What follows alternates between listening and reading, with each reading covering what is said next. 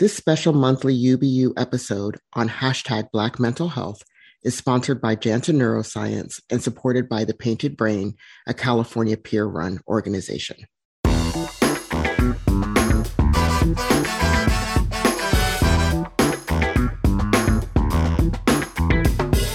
Okay, okay. Well, welcome and welcome back to Unapologetically Black Unicorns.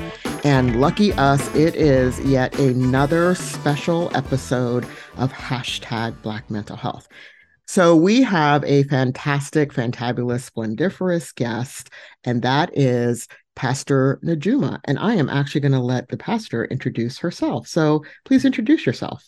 Well, hello, Karis, and thank you uh, to the unapologetically unicorn audience. Thank you for having me on. I'm excited to be here with you. I am uh, Pastor Najuma Smith Pollard. The way I like to introduce myself is I'm a pastor here in Los Angeles. I, I'm native Los Angelian. I work at USC. I'm the assistant director of community and public engagement. What that means is I do a lot of our forward facing work out in the community, meetings, conversations around faith, interfaith work, um, community development, social justice, civic engagement. And I'm blessed at this season of my life to be able to marry my professional life with the calling as pastor uh, because I work in that area of faith 24 7. And I, I'm a mom, I'm a grandmother, and uh, I'm just excited. I'm excited about life, and I'm glad to be here with you all today. Awesome. Awesome. I'm so excited to have you here because I heard you speak on a, um, we had this uh, project uh, California Community Health Alliance project, and which is looking at sort of what are the community assets and community needs particularly for the Black community in California, to help us with our mental health and well being. When we're, you know, you just have to always be mentally healthy. You have to think about it. And then maybe yeah. your health isn't so great. And then, you know, then maybe it becomes a mental illness. And then maybe there's crisis. And then there's recovery and resilience. And there's this whole gamut. and so, how do we think about all of this in our community? And that was part of uh, the work we were doing. And you came and you spoke to us about the role of the congregation. And I love that talk about congregation to clinician, understanding the unique needs of the Black community. So I kind of want to start off with where you started, which was the church as the first responder. Yeah. Okay. Yeah. Share.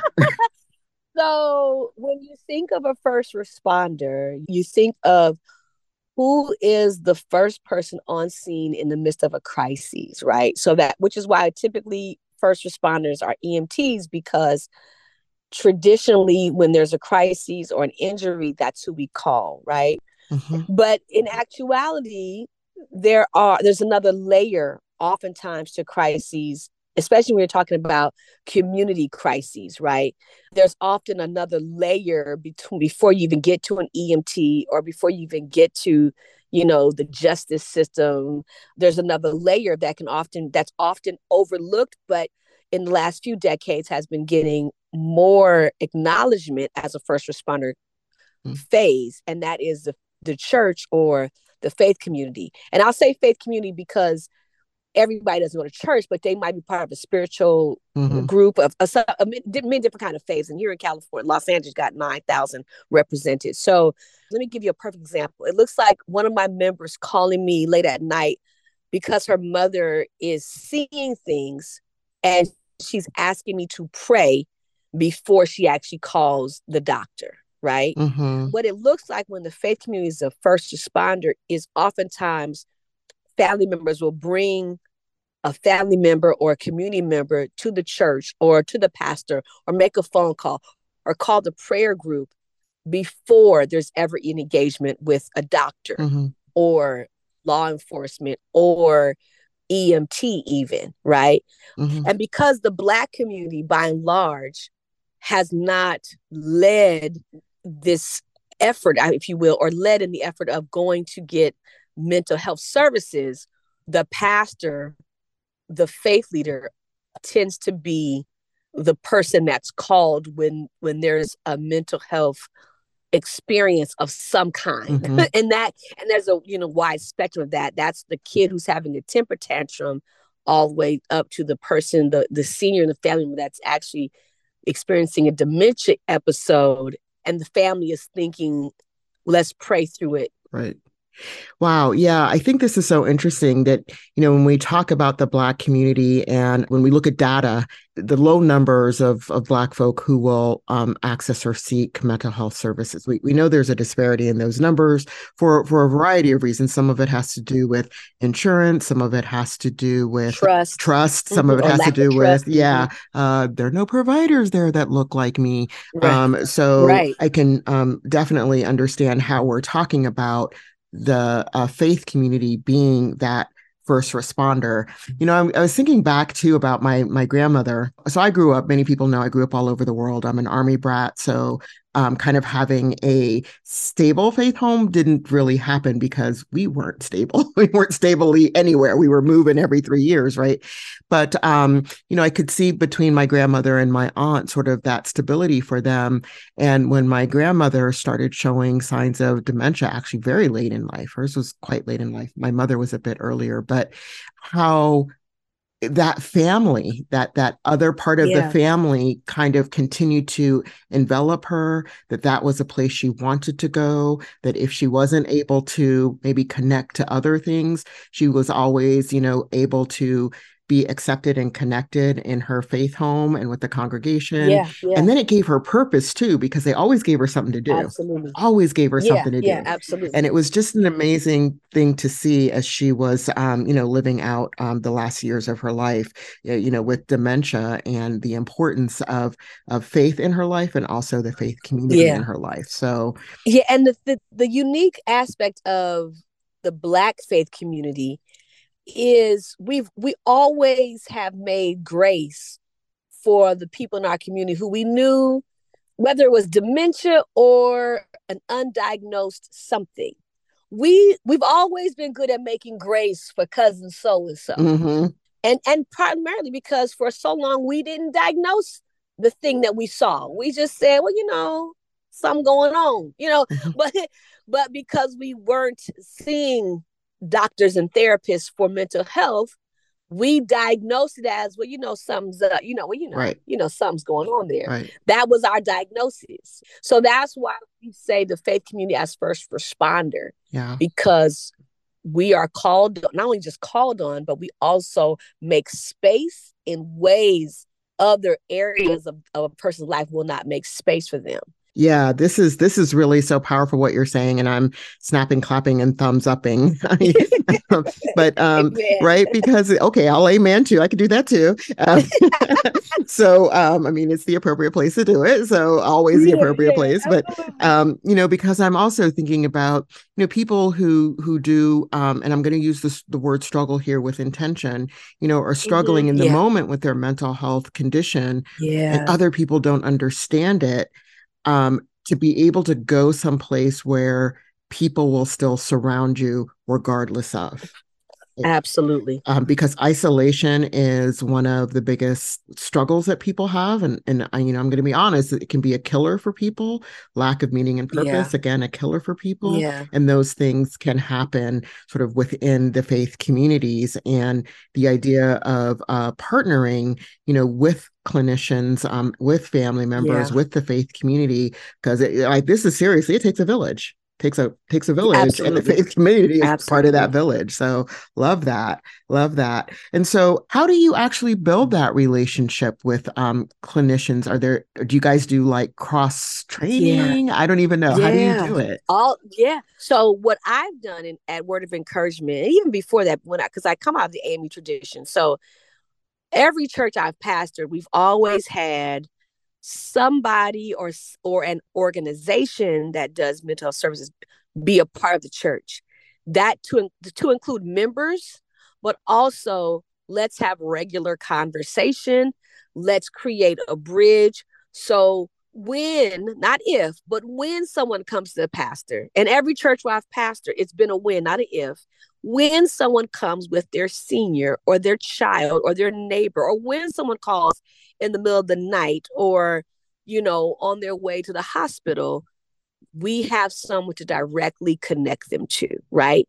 So, what I encourage pastors to do when I have these conversations is find out first of all if there's someone inside your church who's a member who works in the mental health services space, right? Who does mental health services, and then build into a your ministry with that person, kind of like, okay, this person or persons will be kind of like our resident, you know, services person, meaning if someone calls me, like if someone calls me today and say, hey, my son or my daughter, my first call is going to be to Angela. Who's Angela? She's a therapist and she does she provides mental health services.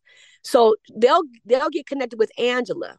And then Angela in her professional space will then direct them to whatever the next steps need to be. She doesn't necessarily see everybody as a patient. She can if they want that, but her professional connection allows people to get connected with with whom they need to get connected to for the next step.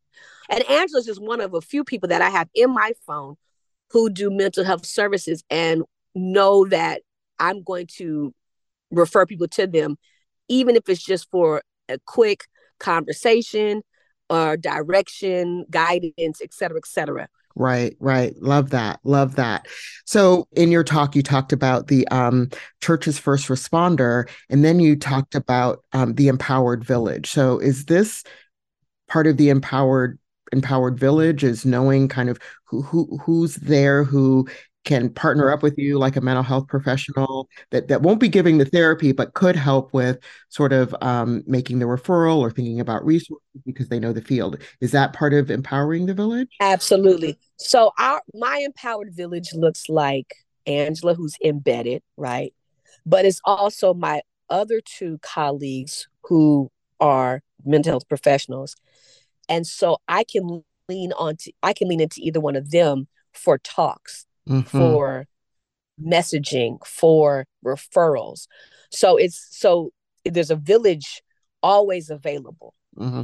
And and I make that known so people come to our church, come to me, and they know I know this person has built a network of people and services. And but it's also about knowing like who to call. Like, okay, no, we don't need to call 911, but let's call 988, you know. Mm-hmm. And I'm speaking as a pastor. So it's important, I believe, for faith communities to establish that empowered village.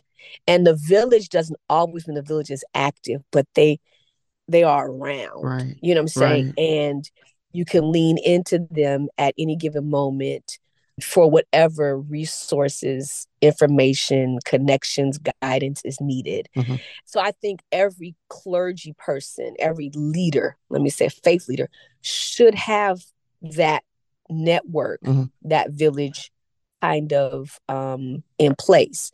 And I think entities that do services should also build a network of faith communities that they will work with to forward information to. Yeah. To get messaging. Do that bi-directional. So Go ahead. Go ahead.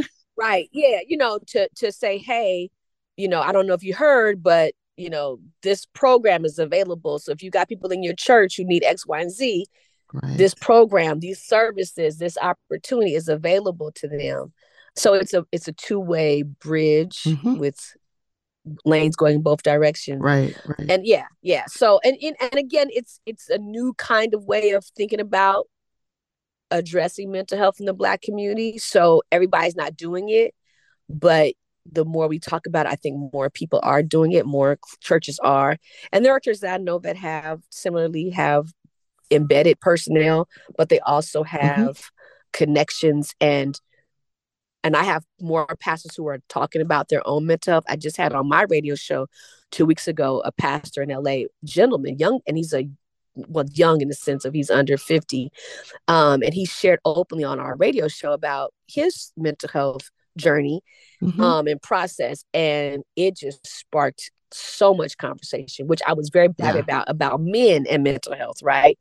Yes, yes, exactly. Spot. That's still a spooky spot yes. for us. yes, yeah, yeah. And, for for for many, though, yes. And even though, and I, you know, and even though we see like social media stuff postings, but what people are actually doing day to day is very different. So yeah, and again, it's beyond just normalizing it; it's it's actualizing it because you can yes putting it into action yeah you can right, normalize right. the conversation but are people doing it and those are two different things right so we we we talked about sort of the church as the first responder and then going into this empowered village i think we talked a little bit about building trust because we know that black folks sometimes don't go for mental health care uh, you know, to the mental health center, if you will, or to the psychiatry, psychologist, what have you, because there's no trust. So, right, what is what? How do you how do you serve as that intermediary? Is that kind of what you know your trusted person Angela helps do as well? Well, so let me say, trust it comes as a result of of credibility, right? And I think what had to happen over time is my words had to be credible Angela's engagement had to be credible. Then we had to be consistent. Mm-hmm. And then trust came. So I don't think trust, we weren't just given trust because I was the pastor. Right. And Angela wasn't given trust because she's a licensed therapist. We had to be credible in what we were saying. We had to be consistent. And then when people came to us, here's the last word we had to hold confidentiality mm.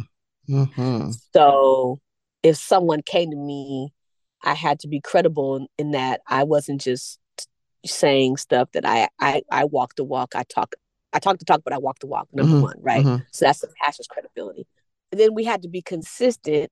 So it wasn't like in and out here today gone tomorrow with the messaging. It's it's been something that we have been talking about for the last eight years that we've been a church.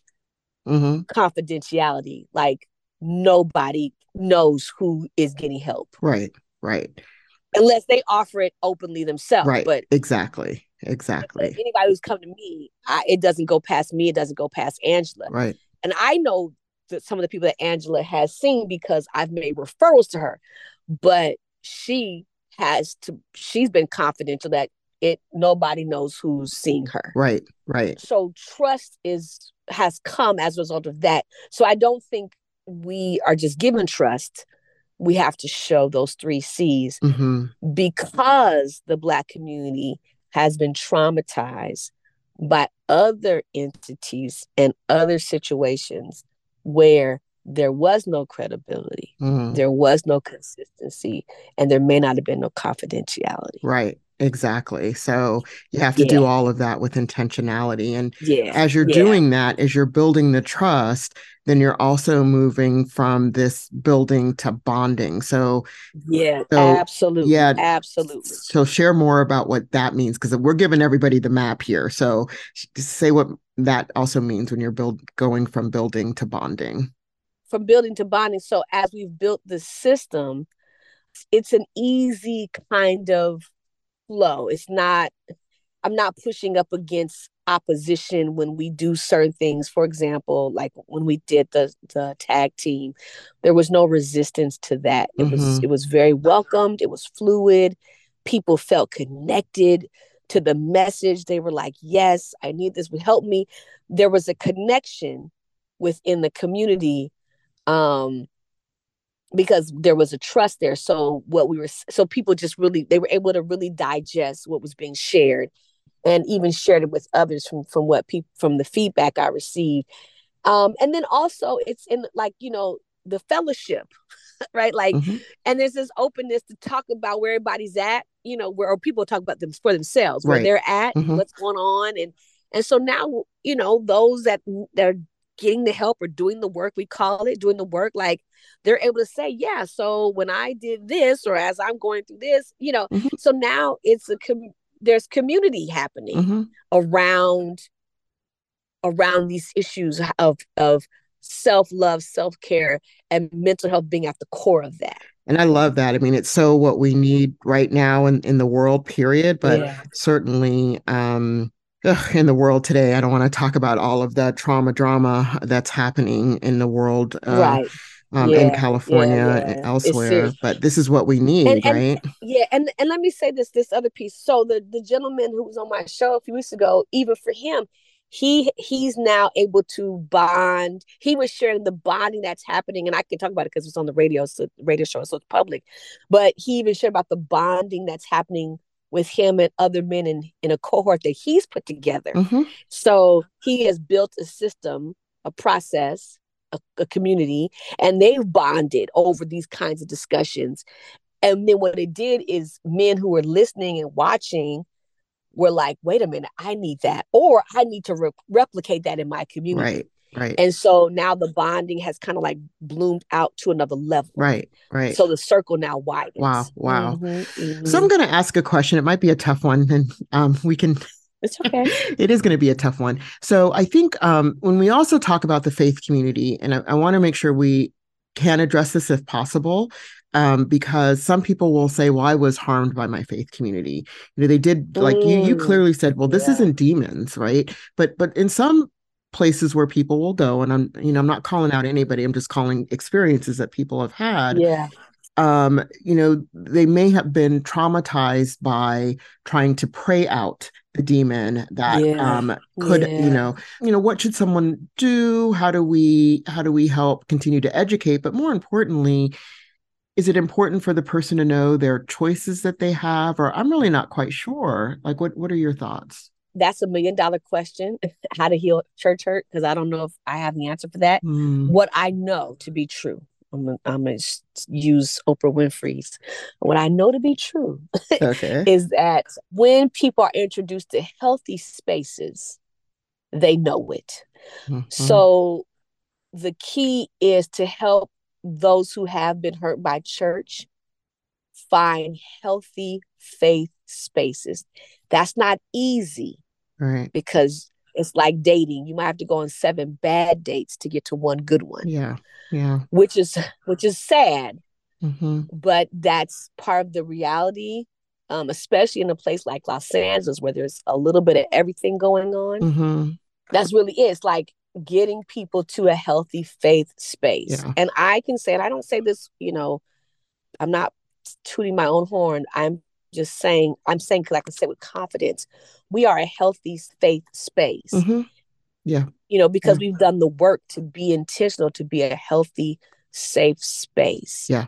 Um, I have a number of people who are in our church now who, when they came to our church, was done with church and they only came because someone said no please come check it out come please i promise you you won't be disappointed mm-hmm. and i get that testimony all the time like i was done with church pastor until i came here. I was going back. Yeah. Uh you know my spouse they weren't you know, you know my kids. And so i don't i'm not bragging. I'm just saying we've been intentional in our eight eight and a half years of existence to be a healthy faith space. Yeah. And what I would say to faith leaders as well as to people in the community that are listening to this, if you have been hurt by church or faith groups, please don't give up. There are so many healthy faith spaces, but you do have to seek them out. And it is kind of like dating. You may come across one or two not so great ones before you find one discover one that really is healthy. So that's that's the best answer I have today. I'm still wrestling with that. Mm-hmm. And if you know someone that's been hurt, help them find a healthy faith space. Thank you for I know that was a question we hadn't really talked about, but no, know, it's okay. I just have this weird feeling that people are going to go, yeah, this is great, but you know, and, and absolutely they are. One absolutely, of the things that yeah. I've enjoyed about the conversation is that what I'm hearing is about safety, about health, about community, yeah. about all of those things yeah. that if somebody hasn't experienced that, what they're hearing is there is that possibility that that is out there, there somewhere. Is, absolutely. Right? It, there absolutely yeah, is. Yeah. And and again, and I will just kind of put myself out there to be a resource, even if you're not in Los Angeles.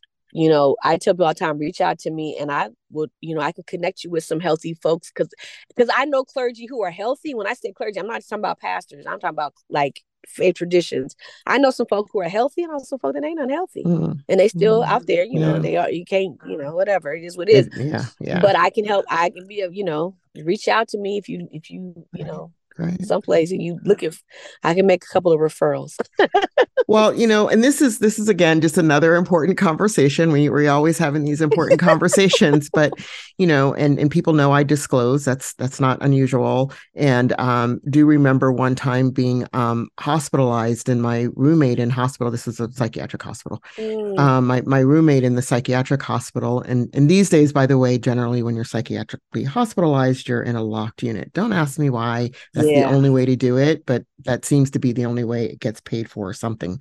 But but point being, I'll never forget that this young woman had a propensity for praying.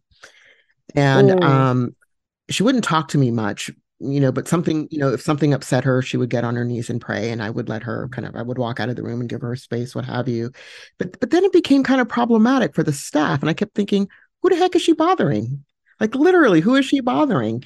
And um, then then at that point, I was like, okay, you're gonna bother her, you're gonna bother me too. So girl, I got on my knees and I was like on my bed, and I was just like, you got to take her, you got to take me with her. But I didn't know this girl from Adam. I, you know, I didn't know her from yeah, Adam, yeah. I didn't know her from Eve, I didn't know her from anybody. But but I just thought it was so interesting that that it was that it was bothersome, but it was the thing I think you know in in the moment that kept her calm eh, but i Absolutely. i think they were perceiving that it was feeding possibly her delusions or what have you but i could hear what she was praying about and it wasn't really delusional so i was like okay whatever and i felt safe being but in the how, room with her i'm just the, saying here's the thing yeah but here's the thing about spirit right like i am a diehard christian and i was raised in a baptist church and I will say this having traveled to a few countries, I ain't been to all of them, but I've been to a few.